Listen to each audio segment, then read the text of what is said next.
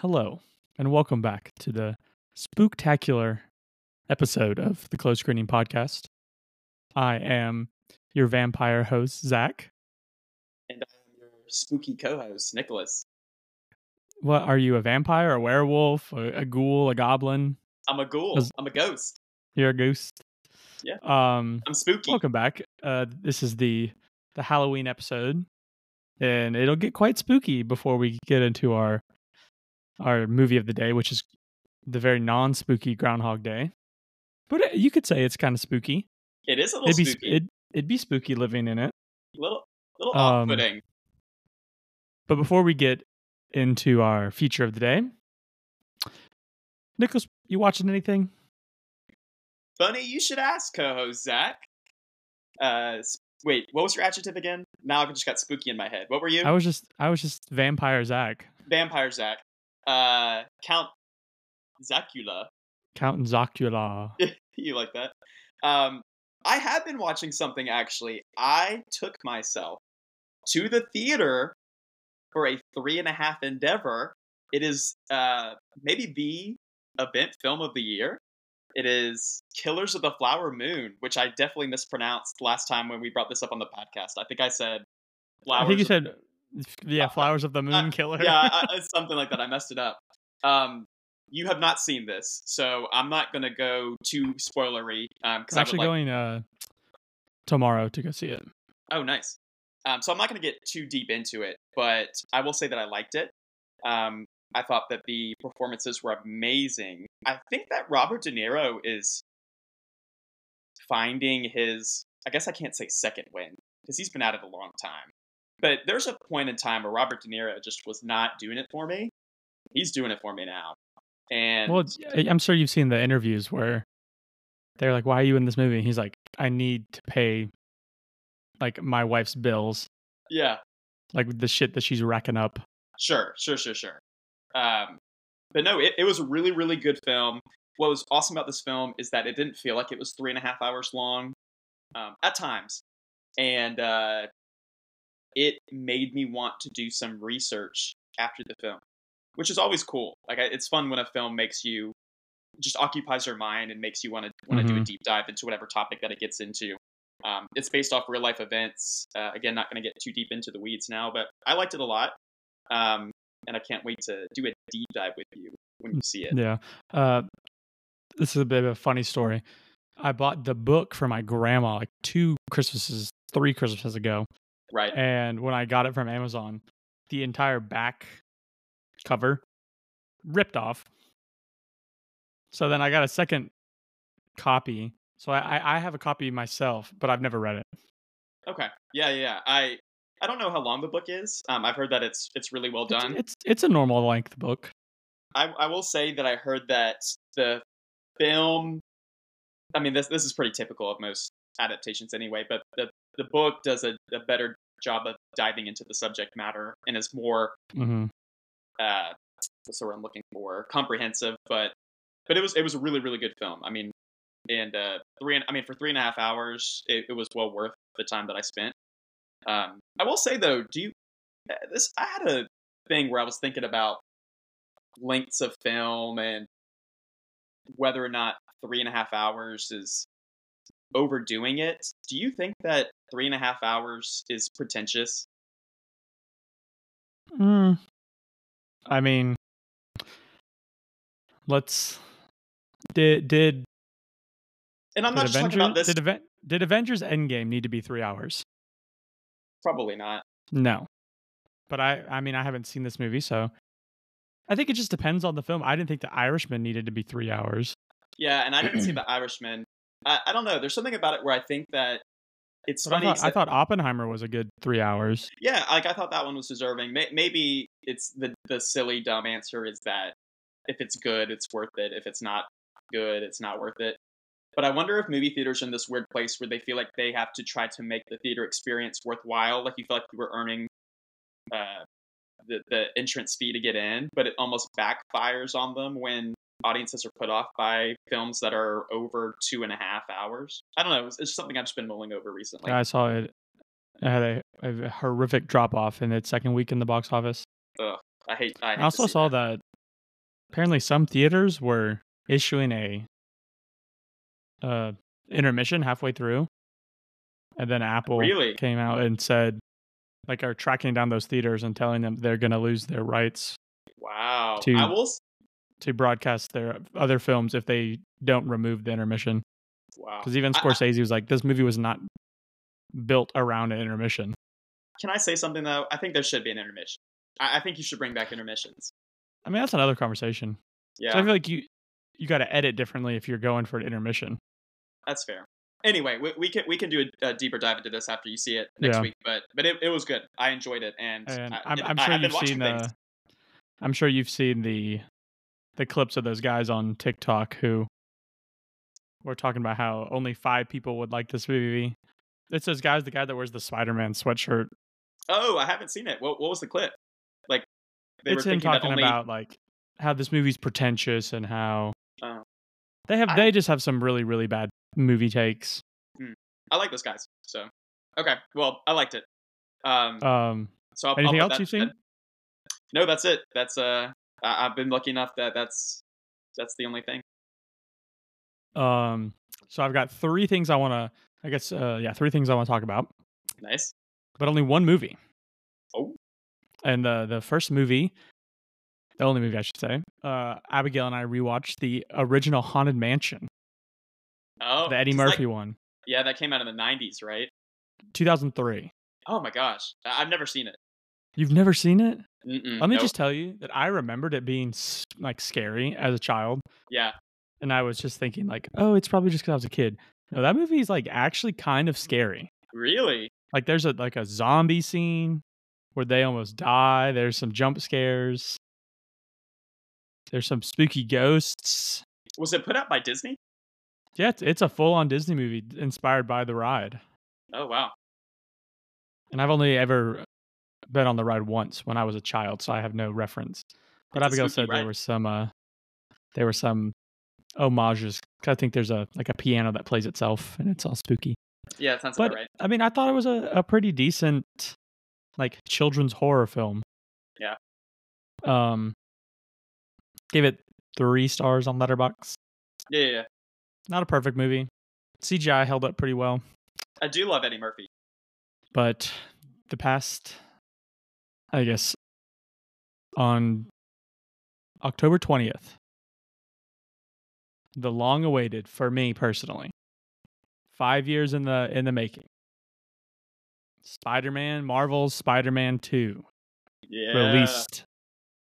And I was talking to Abigail. I said, Abigail, I have to play the game. You want to be with me? It has to wait. You see me every day. I said, Abigail, I've been waiting for this game longer than we've been dating. So I said, you got to give me time to do it. Yeah. Completed it. I won't go too heavy in spoilers just in case someone is currently playing it because it's only been on a week and I wasn't doing anything. So I completed 100% of the game. Bit of a mixed bag for me Mm. we may we might want to talk about this off the podcast a little bit Yeah. but some of the the story decisions were kind of i was pondering why besides gameplay that they would add this into the story some of the creative decisions weren't really there for me yeah. Well, you're a But- big Spider-Man guy, so it's you hold it close to your heart. combat amazing traversal amazing they fixed all the complaints from people people just love to complain Yeah. people always talk about how horrible star wars fans are i think spider-man fans are close if not worse than star wars fans You and I know from personal experience uh, that that fan base is testy. well and rightly so the stuff that's i don't know if you're still reading that the amazing spider-man run right now but it's uh it's not very good yeah. So rightly so, sometimes the fans know what they want. But uh some of these fans are just being horrific. I don't know. It was it was I was it was amazing to play, amazing to be back in that world again. But it might it might be hard to to rate a video game if you had to give it a score. What do you think you'd give it? I so I'd give the uh, first one 9.63 out of 10. The first one. Nine point six three. I'm giving this one at you- 8 point How did you get the six three? that just came to me right now. I'm giving this one an 8.24. Okay. What was what was Miles? If you had to score that one. So I've only ever played Miles once. Yeah. Not only about ten hours. Seven point eight three. Okay. And I was never a huge fan of this Miles, Right. but I, I I've come around to him. Besides, have you seen the suit that he gets at the very end of the game? I did. Everyone is just clowning on it. Yeah. Yeah. Yeah. yeah. And I'm, I'm so tired of the Miles Morales of I got to be my own Spider-Man. Like he said that like six times in this series. It does feel like that's his big thing. Like ever since you've known Miles Morales as a character, I, I've known him back since 2011. But ever since the the first in the Spider Verse film came out in 2018, I feel like that's just been his shtick, and I feel like we need Yeah. to move beyond that. And the funny thing is, in this like Insomniac Sony universe, PS universe, he created his black suit himself. So it's not like Spider-Man gifted him the suit.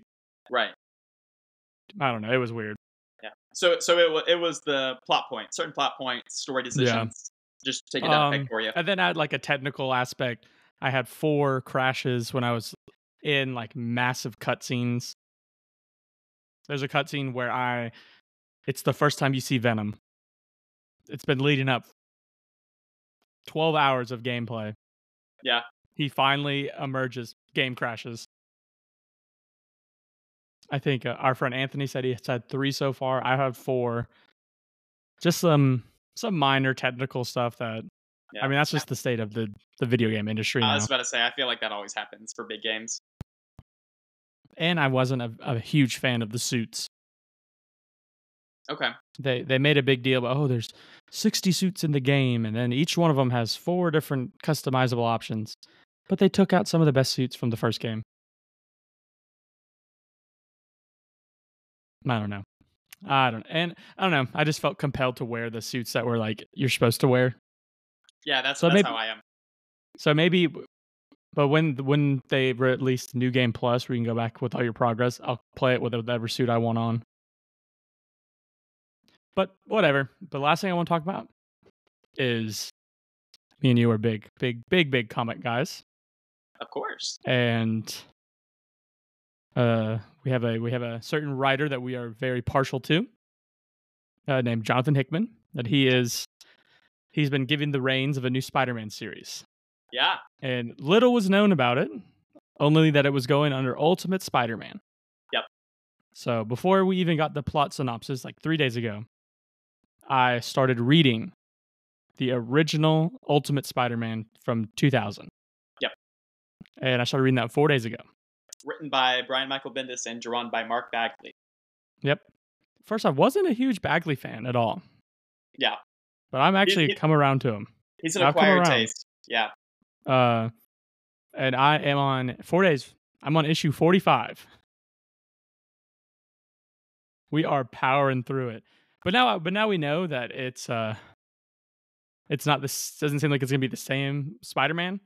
Yeah. It's I, just I, going under a different. They're just using Yeah. the ultimate name.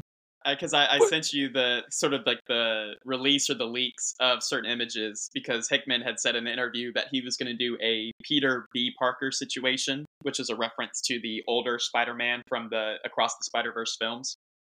And uh, hmm some certain images got released of an older bearded Peter Parker married to Mary Jane Watson, which is a big deal for those who follow Spider-Man in the comic books because Marvel refuses for Spider-Man to be happy and married to Mary Jane. Um, but also, I don't know if I read this wrong, but it seems like he's writing a story about a Spider-Man who gets his powers after. It is, yeah.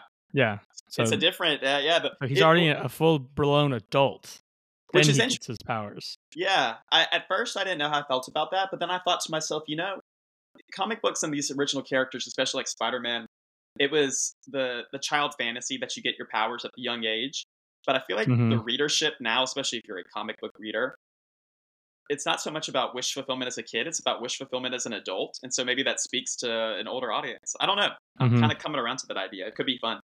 But anyway, so I was like, oh, I'm just reading all these for nothing. But actually, they're pretty good. So Yeah, they're really good. Yeah, yeah. Um, hey, audience members, comic book talk. Go go check this stuff out. It's good. the last thing I want to say about the game, there is a there's a they what they call a fetch quest where you just pick up collectibles Yeah. around the map.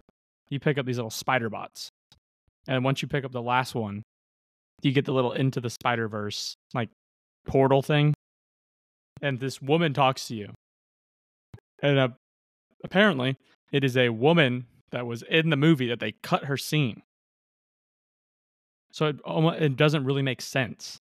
Interesting. It's this bartender that's talking to you, and apparently she was in the first cut of the movie of Across the Spider Verse. It was supposed to be a big like and like the only like the, the big like oh my gosh moment is when she says Miguel. Like don't if Miguel f- comes to you, tell him that like you're cool with me or something. Right, right, right. So it is a bit weird. That yeah, that's kind of trippy. It's like could they have and it was in like the the Spider Verse animation style. Huh. Interesting. Yeah, Well, hey, Sp- Spider Man's having a big year. except for in his own comic book. yeah. Anyway, anyway, anyway, I I we got to get to it. Yeah, yeah, yeah. Hey, good talk, But- bro. IMDb number 234 which it's probably changed. I know for a fact it's changed Oh, sure. since um I think our last episode they've all shifted. I saw that uh, my critical darling, my favorite, my father and my son has rocketed up the list. It's it's uh, our the effect of this podcast. I know. People are honestly. watching it, they're scoring it.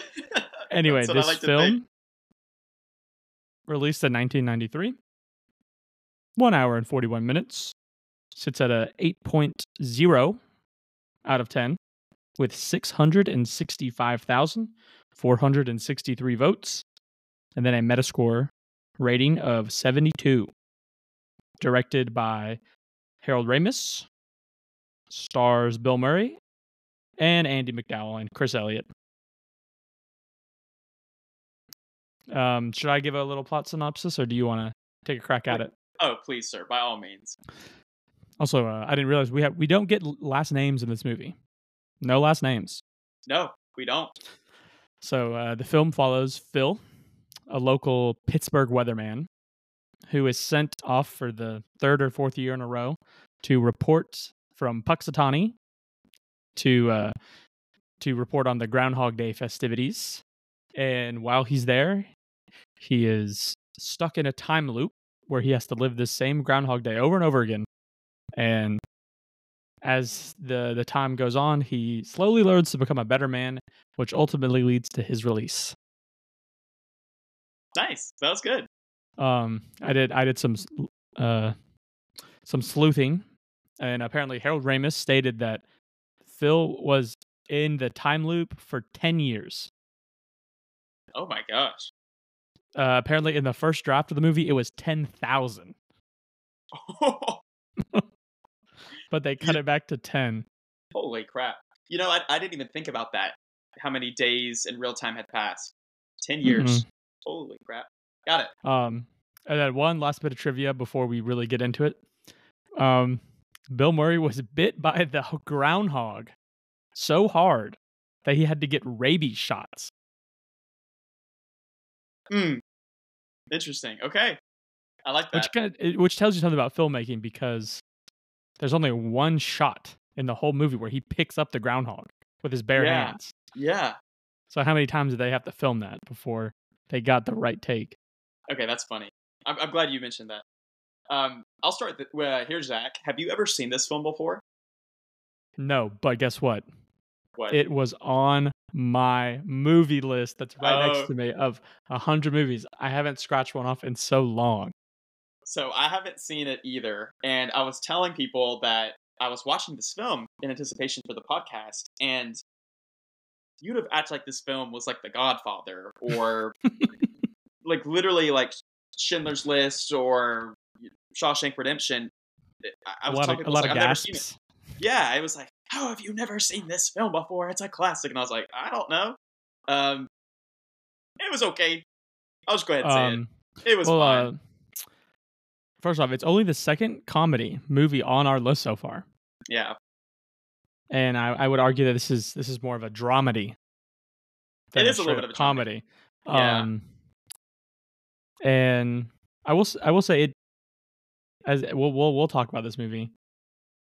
Uh, more, but I think it it did sort of popularize the the time loop narrative. Yeah. because there's there's a lot now. I think that I've seen probably seen more than one, but the most recent one I've seen is Palm Springs. Have you seen that one with Mm-mm. Andy Samberg? I have not. Um, it's actually pretty good. It's he's at a wedding and then he he's in a time loop and he accidentally brings this girl into the time loop with him. Right. Okay. Um, but I'm I mean I feel like time loop movies have this the same narrative structure for everything. right. It's like you have you have the you have the setup and then you have the first day where they're confused. Yeah. And they and they think that they're just oh, maybe I dreamed this. And then the day happens again and they're even more confused. And then they finally realize they're in the time loop and then they get really sad. Yep. And then they start doing things that they would never do because they know it doesn't matter.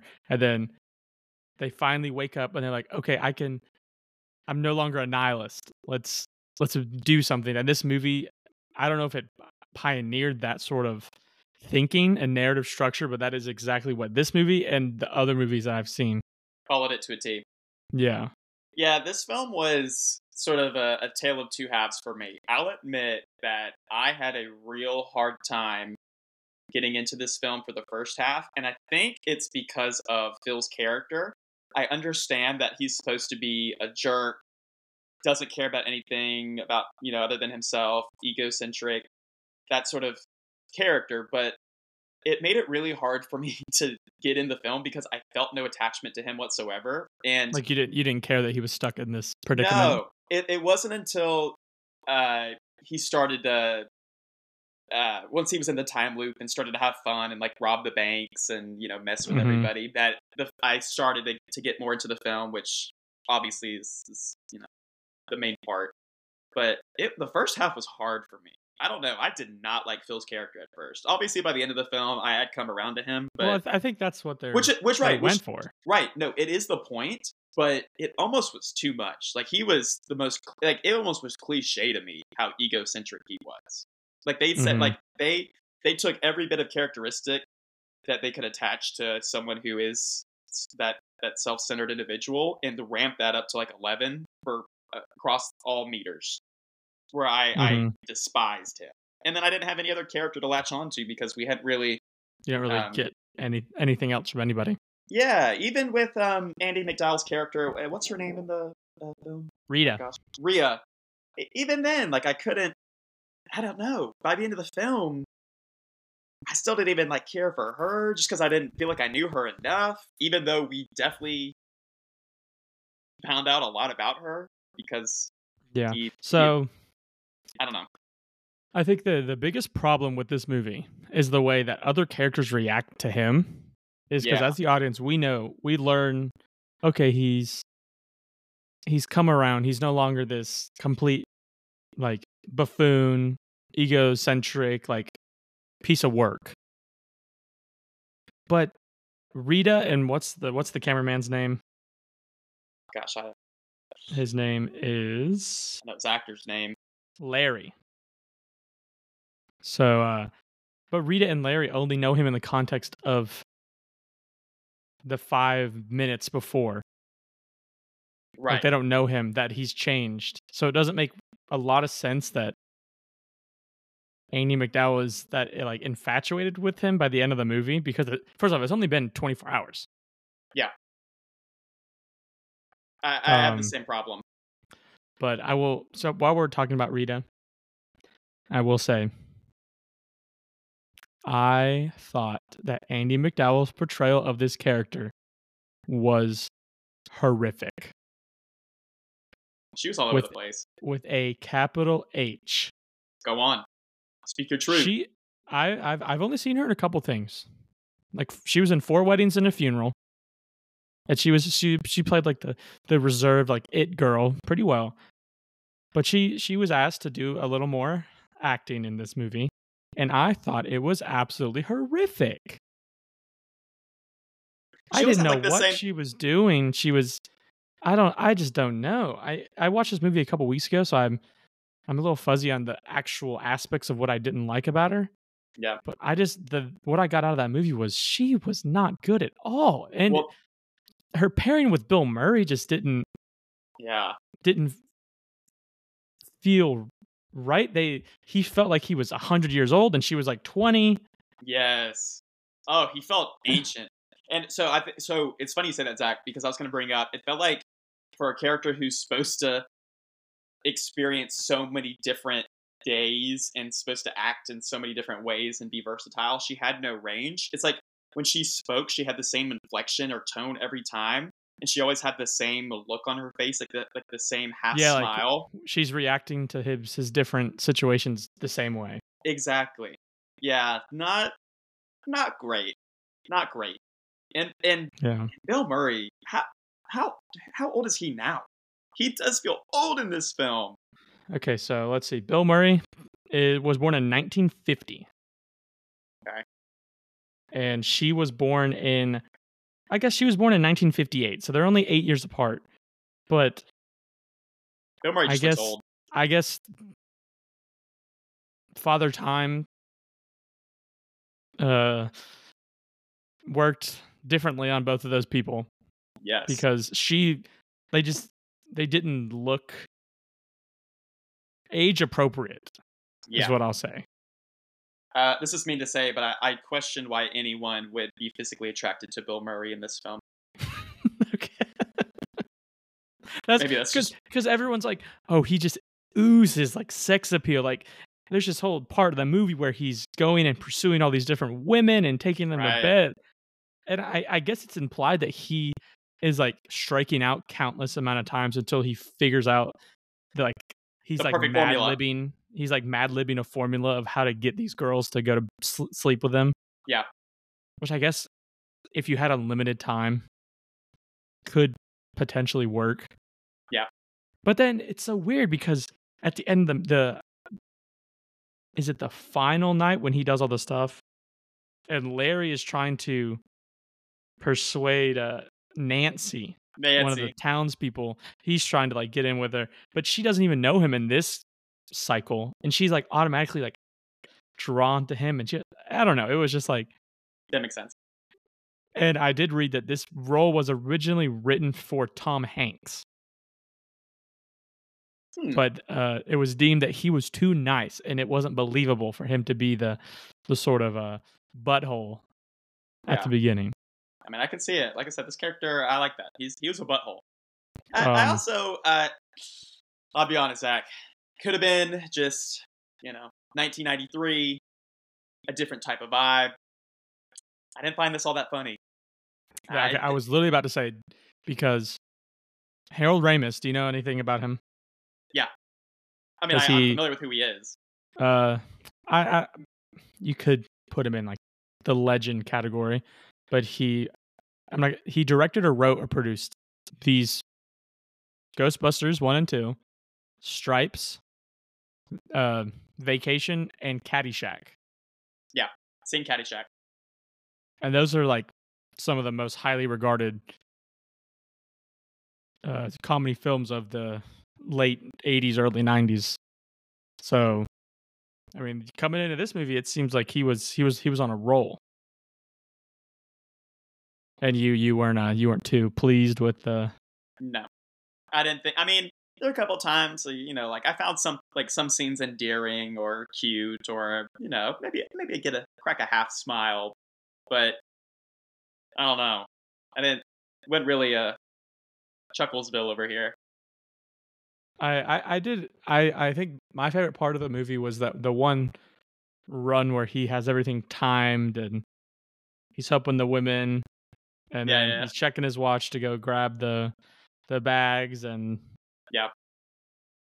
It, I don't know. This is it's a product of its time and I think it it has a special cultural significance because it really thrust this sort of narrative structure that a lot of movies have picked up on.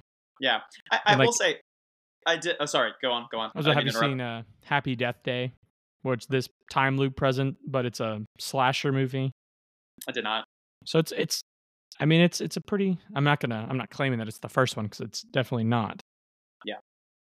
I I do appreciate uh, as we got toward the three fourths mark in the film.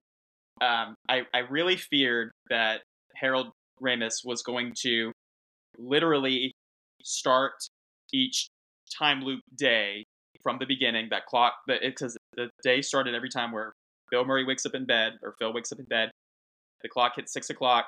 We hear the same song over and over again, which I will say it did it did start to annoy me at the end. So I, I was feeling Bill's annoyance, which was a good thing because Mm-hmm. that song has been stuck in my head ever since I watched this film. And we we go through the motions of his morning, and for a brief second, that's how they were starting every single loop was through that morning process. And I thought to myself, oh my gosh, are they really going to do this every single time? And then finally, at some point, and it's really when he starts to try to pursue Rita, the film just cuts to Mhm. the part where he fails, which I thought was cool. Like I thought that was the clever way. It didn't really hold the audience's hand. Like at that point, you're expected to know what is happening. Yeah. And it's literally like he does his same line, it fails, he starts the line over again, and you see the variation. I thought that was the coolest part of the film, where he he fails, he learns. Oh, when they're at the the scene- restaurant. Yes, Mm-hmm. Yeah, that that part was really cool to me. I'll admit. Yeah.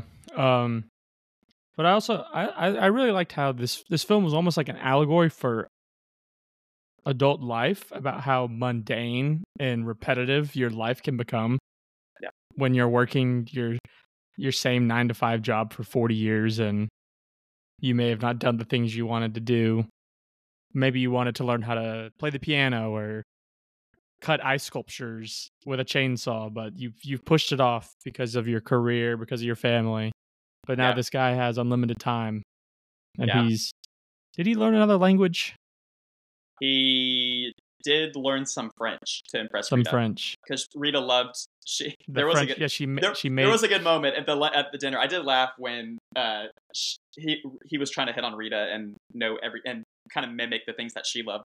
And he was at dinner with her, and he was like, "Oh, like what did you go to school for?" And she's like, "Oh, I went to college to study like old French." 18th century yeah, 18th French poetry. And he was like, "Oh my gosh, what a waste of time." Um, yeah, but I don't know. I just feel like the the ending of this movie falls a little flat in the fact that the other characters have not gone on this journey with us. Correct. So they don't know um what the heck is his name? Phil. They don't know Phil outside of the context that we've known him in because if I was Rita and I, it's a, they'd say that she's the new producer. She doesn't really know him, but our our cameraman, which I already Larry. blanked on, is Larry. He sort of talks to her about how he's he's like the biggest diva in show business, and I'm not too fond of him. So that's her context for him is that, and then we get this. It's not even. It's only. It's probably a seven o'clock in the morning to ten o'clock at night. Correct. And then she sees him in this singular day, and she's in love with him. Yep. Yeah. There, there's a there's a couple problems with that in general because not only did I feel like that part didn't that wasn't I didn't feel like that wouldn't be accurate, but also in that same day or maybe it was the day before I can't remember now where he does a lot of acts around the town like and, mm-hmm. oh you mentioned this before like he he you know jacks up like the old lady's cars to replace the tire he like lights someone's cigar after he helps someone who was choking on food or the mayor or whatever Yeah, catches the kid out. I think that I think that was the same day. was that the same day The, the final day. here's the problem with that, Zac. it's like you just mentioned. It, yes, he can do a lot of those things in one day. However, there's a moment where they're at a dance where Rita is like coming up to him and like so now taken aback by who this Bill is, and she's shocked. But like he is like the world-renowned town famous Yeah. person, which which again is like it, that doesn't work in the context of all the events transpiring in one day. That only works for us as audience members because we saw a progression of him doing these things over a couple of days. It does not work when it's just one day, and that drove me crazy, Yeah. crazy. And then like I and I, I get that he sort of like told Rita that all these things that she wouldn't he could never have known. But I don't know if that would make me fall in love with somebody. No. I, I think I'd be more freaked out than I would be infatuated. Every time that he said "I love you," I just cringed because that that would not that wouldn't fly. But it's also like, does he actually love her? Because he he's I know he's getting to know her, like each one of these days. But it's like you're only getting to know her in a individual like three hour block, and you may do different things. Like I'm sure you wouldn't have talked about politics with her or anything real because they don't. She doesn't know him. Correct. Which is why that almost like the worst scene for me, where things really start to fall apart, is when she ends up staying the night with him, just like sleeping in his bed, and they've gone through this magical day where she's fall- now fallen for him, and he is just doing a monologue as she's asleep, like falling asleep, like kind of in that stasis of sleep, and he's talking, she's like whispering to her, and and he's like, if I could just uh and gosh I, I can't it's so melodramatic now i can't remember any of the lines but it was it felt so wrong because i was like dude like i don't even i don't truly believe this for your character like that didn't even feel real like how could you have Mhm. these feelings for this woman like you just mentioned that you don't you don't actually really know this woman and it's like you said you only know her but in the context of the day like you, you can't get a lot of character like real life character Mhm. progression from her from the one day where she starts in a place where she doesn't even like you i don't Yeah. know I, It- I think this this film I feel like it works better if it wasn't trying to be a a romantic movie. If this movie Right. was just about this angry, bitter guy who thinks his his spot in life is not where he should be and not deserves to be, finds a new appreciation and wants to better himself and ends the movie with a new outlook on life, I think works better than him. Yeah. I'm not gonna say it's almost like he's methodically figuring out what the the right things to say, which he Yeah. is trying to do. But at the end of the movie, he still knows way more about her Yeah. than he ever has the right to. So how could you en- ever believe what he's saying is true? Because he probably's tried this a hundred times. He's probably said this to you before. i just wish that there's someone i could love every day for the rest of my life as much as i love you Ugh, bad bad um i will say though uh would you i did find myself thinking it would be nice uh, to have the same day over and over to learn the skills. Rob was, I was thinking like as he was reading books and studying, I was like, I do kind of get a little like wish fulfillment. Like there are times when I'm in the movie and I'm like, I do kind of wish that was me. Did you, did you ever get that feeling at all, or were you like, nope, that would suck? Like he said, I was in the Bahamas last last summer. Why couldn't I relive that day over? That's fair. Depends on the day. Yeah, I guess that's true. Um, can we talk for a second about uh, the times he tried to kill himself? Um, 'cause I know I was we we were we have a group message together with a couple friends, and the Buffalo Bills game was on, and I said, if the Bills lose this game, I'm flinging myself off my balcony, and I sent a picture, and it Yeah. was of this movie, and we hadn't watched the movie yet. Yeah. It was him jumping off the clock tower. So there were a couple things that, as we got about halfway through the film, I started to think two things. One, if he dies, what happens? Which we did get an answer. And two, how does he get out of this time loop? So let's go ahead and address the deaths. I I figure that's probably how it would go. So if audience members, if you haven't seen it, this film, or if you haven't watched it, which obviously we encourage you to go watch it, um, he does a lot to himself. Like he steals, as as you mentioned, because uh, real life Bill Murray actually got bit by the groundhog. He at one point essentially goes crazy, and it's like I'm going to kill myself and take the groundhog with me. The And most he- heinous acts. Yes, he takes the groundhog, goes on this high speed chase, and then drives off a cliff, crashes into the car, a like a, a quarry, into a rock quarry.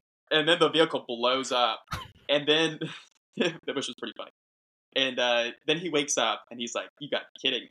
So then it's every which way he does something. He jumps from a cathedral. He jumps in front of oncoming traffic. Uh, all these he, To- toaster in the bathtub. toaster in the bathtub, like things that are dark, but they made they you know it played out pretty funny.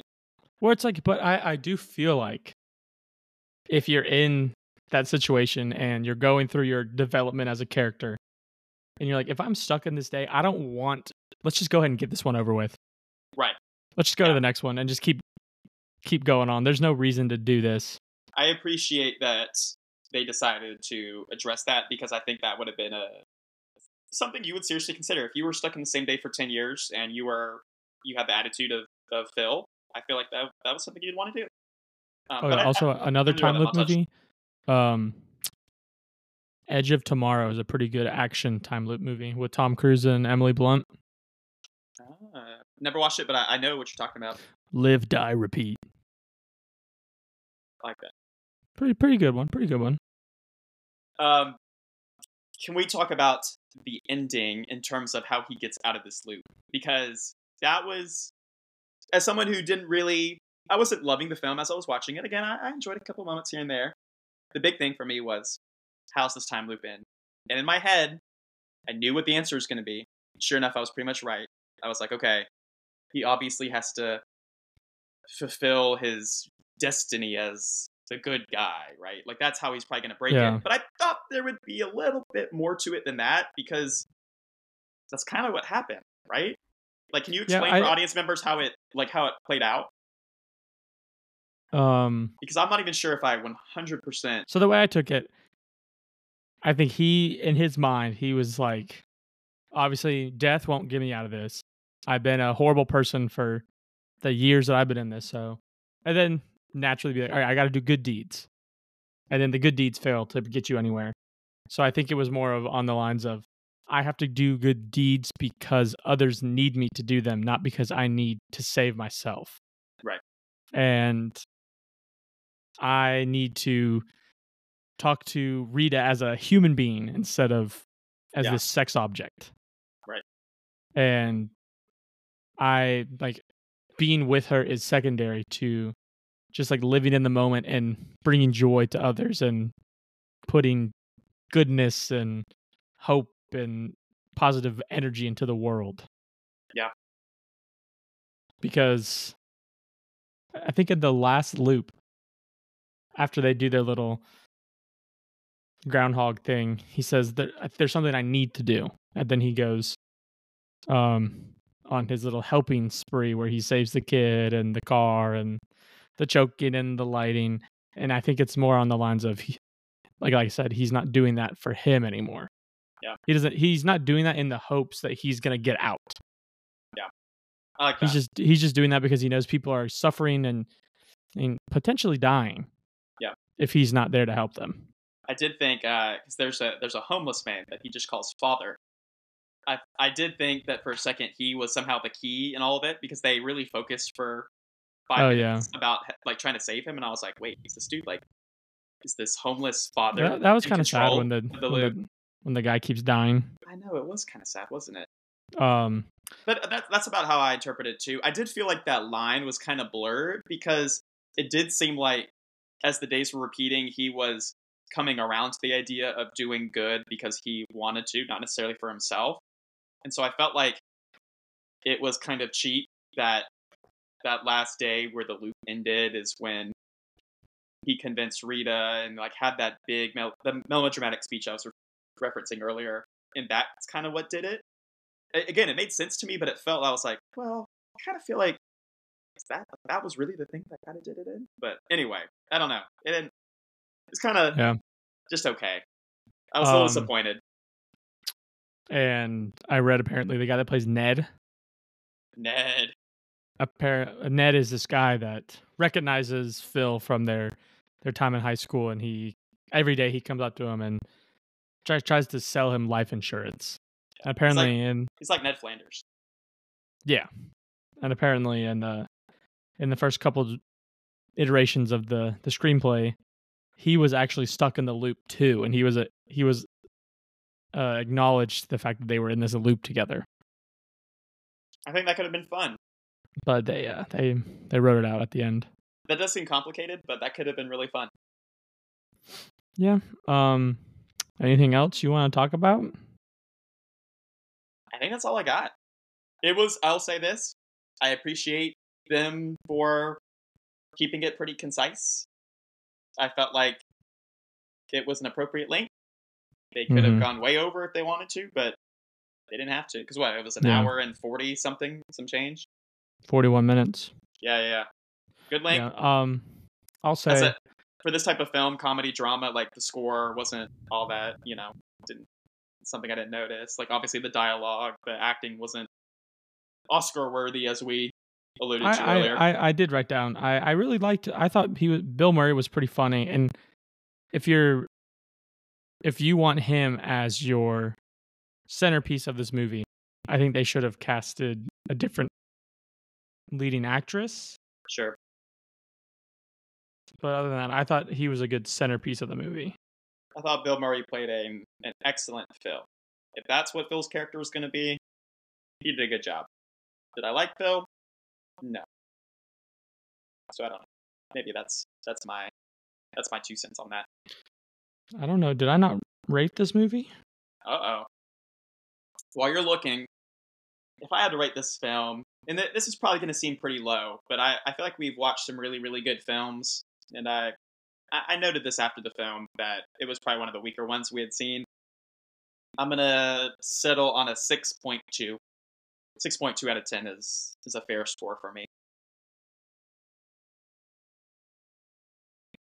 Is that Would I not? Uh oh. I don't know how I missed it. I remember writing it. It might not. Have, it must not have saved. Dis, dis, dis.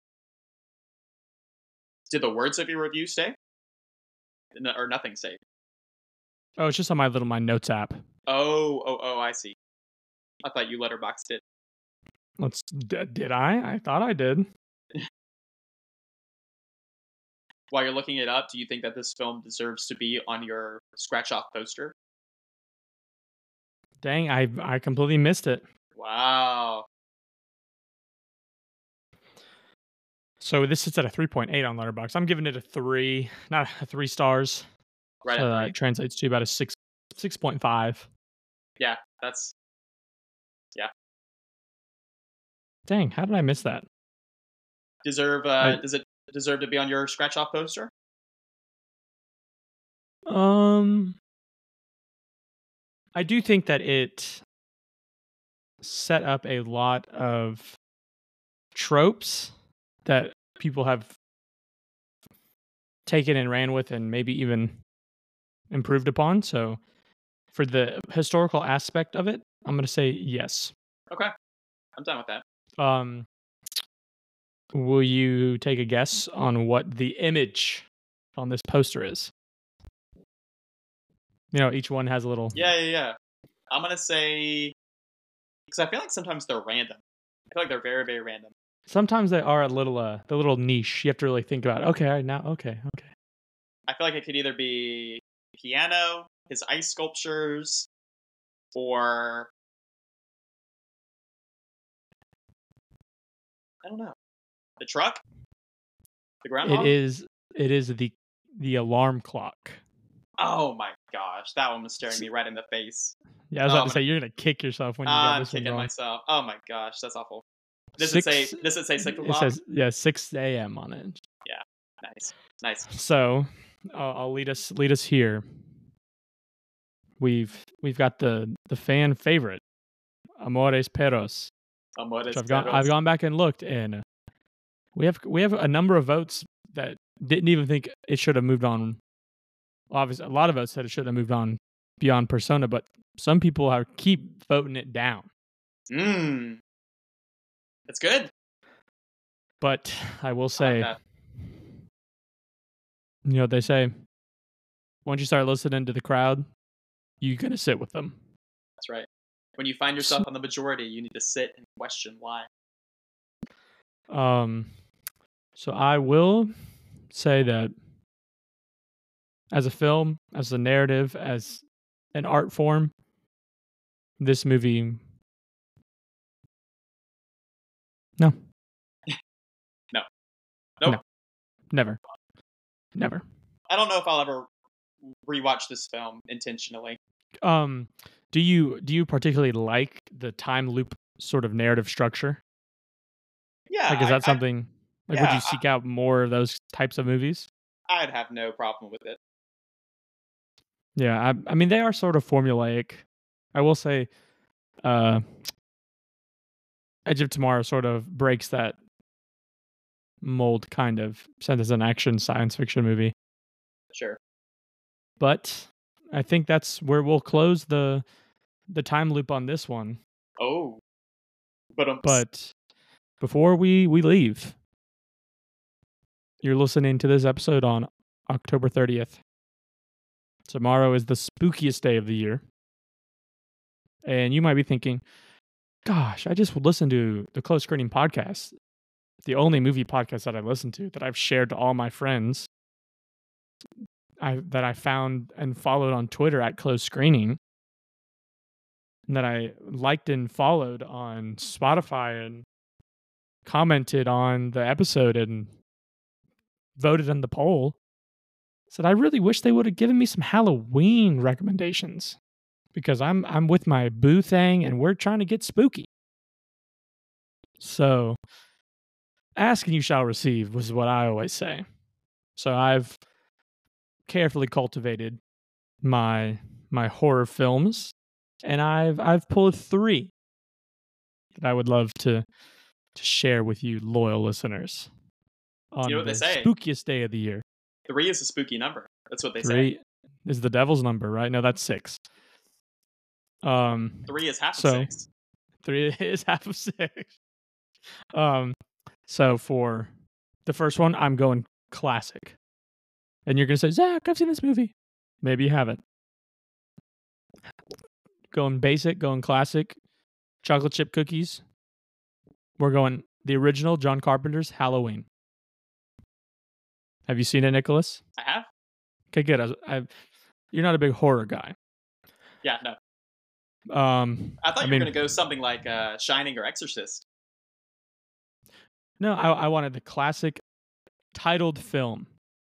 Okay. Because you can you can be scared at the Exorcist all all all year long. I would argue that The Shining could even be a Christmas movie because it's cold in there. It's cold at the Overlook Hotel. I did I did flirt with The Shining, but we talked about Doctor Sleep in the last episode, so I refrained. Um, second one, if you're if you want a little bit of gore, a little bit of humor, and a lot of fun. The Return of the Living Dead Oh, is might might even be in my top five films of all time. I know that you love that film. It is it is very campy, very over the top. The acting is not all perfect, but you don't need it to be. It is just over the top. It's it's funny. It's gory. It is the the spiritual successor to Night of the Living Dead because the two people, George Romero, I can't remember the other guy's name, they broke off, and then uh, some uh, there's there's there's something of the because Romero got the rights to continue on that universe of of the Living Dead series. So then you get uh the Day of the Dead and you get Dawn of the Dead and Day of the Dead and then the other guy he got the rights to like of the Living Dead. So then that's why he named it The Return of the Living Dead. Um it's just a good time. Go ahead and skip the third and the fourth one. And the fifth one they're horrible. But the second one is the sweet spot of just horror comedy. And I, sometimes I even question if it is trying to be funny. Yeah. But nonetheless, it's hilarious. It's great. It's five stars on Letterboxd. I don't say that lightly. And then for a little more spooky, and this is my this is my right field pick. I'm going with the South Korean horror film The Wailing. Never seen that one. Bit of a slow burn. Is it a recent So- film? I think 2015. That's pretty recent. It's about a uh, like a mystery illness comes to this town, and there's some murders, and maybe there is some demonic forces at play. So I won't I won't spoil it too much. But that are those are my three recommendations.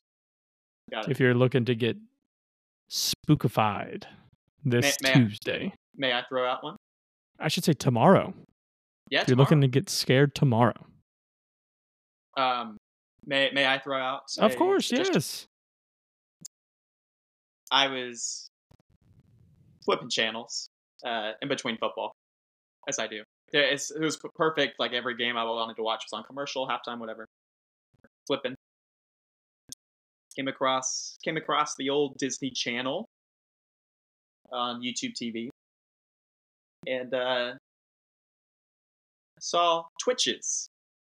You remember Twitches? Like teen witches? Twitches? Yeah, Twitches. Hold on. Do you remember? me- Do you remember Twi- uh, Twitches. Tia and Tamera Mowry? Oh, okay. yes, yes, yes, yes. Tia and Oh, gosh. Tamera. Tia and Tamera. Man, I butchered their names. Yeah, yeah, yeah. Uh, I believe they made two Twitches. Uh, I recommend the first one. I sat down and put it on for about eight minutes. Some of the some of the most fun eight minutes I've had in the last month. It was a a joy to to rewatch some Twitches. Two witches who were separated at birth and were adopted by two different families meet on their 21st birthday and must use their powers to save the world in which they were born, where their birth mother still lives. It is incredibly campy, but the stakes couldn't be higher. Go check it out. I, I think those those actresses, those twins, they must be in their forties or fifties now. But it, it that was a blast from the past. So that's my recommendation. Go go check out Twitch. It's got to be on Disney Plus. Has to be. It has to be. Um, my final, my final thing. I am gonna throw out a sneaky fourth recommendation. Okay. So, uh, hold on. Okay, my uh, good friend of mine texts me. He says, "Yo, what's a good horror movie on HBO Max or Netflix?" And then I I use my my power of knowledge to to point him at Barbarian. I said said Hereditary. I, I think we've talked about Hereditary enough. I'm not even going to recommend it. Yeah. Um, and I said Barbarian is an insane movie if you haven't seen it. So I, he says I haven't seen Barbarian, so we're we're going to try that one. Um, and then the next text I get about two hours later. That was insane. You were not lying. Holy shit. So I will you. not say anything about that movie. If you want a completely wild movie that is nothing like what you thought it was, I will say watch the trailer and then watch the movie. There you go, folks. That's Check all I'm going to say. I love that. So uh, I think that leaves us. We're done here today. We've got some recommendations. Yeah. We got our movie. Of course, we have to talk about next week's episode. Ah, 133 on the list.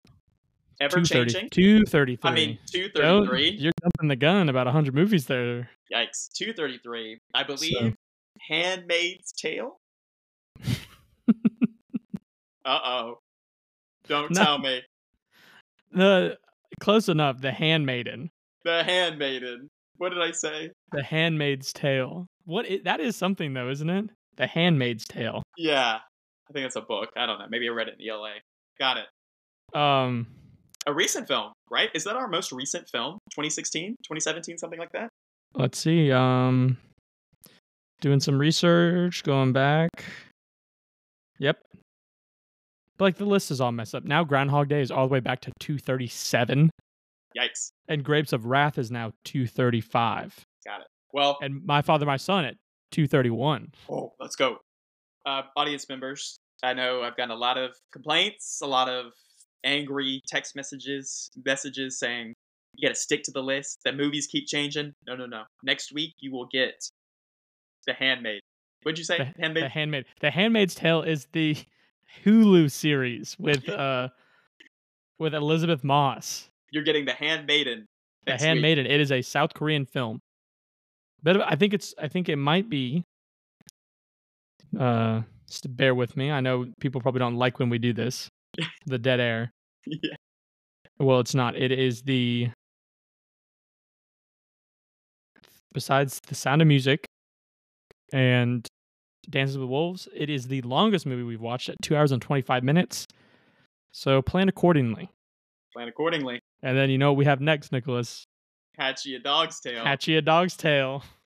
Can't wait. All right. Well, Zac, anything All right. else? I think that's it. Um, happy Halloween to those who celebrate. And we'll catch you next Monday. Same time, same place.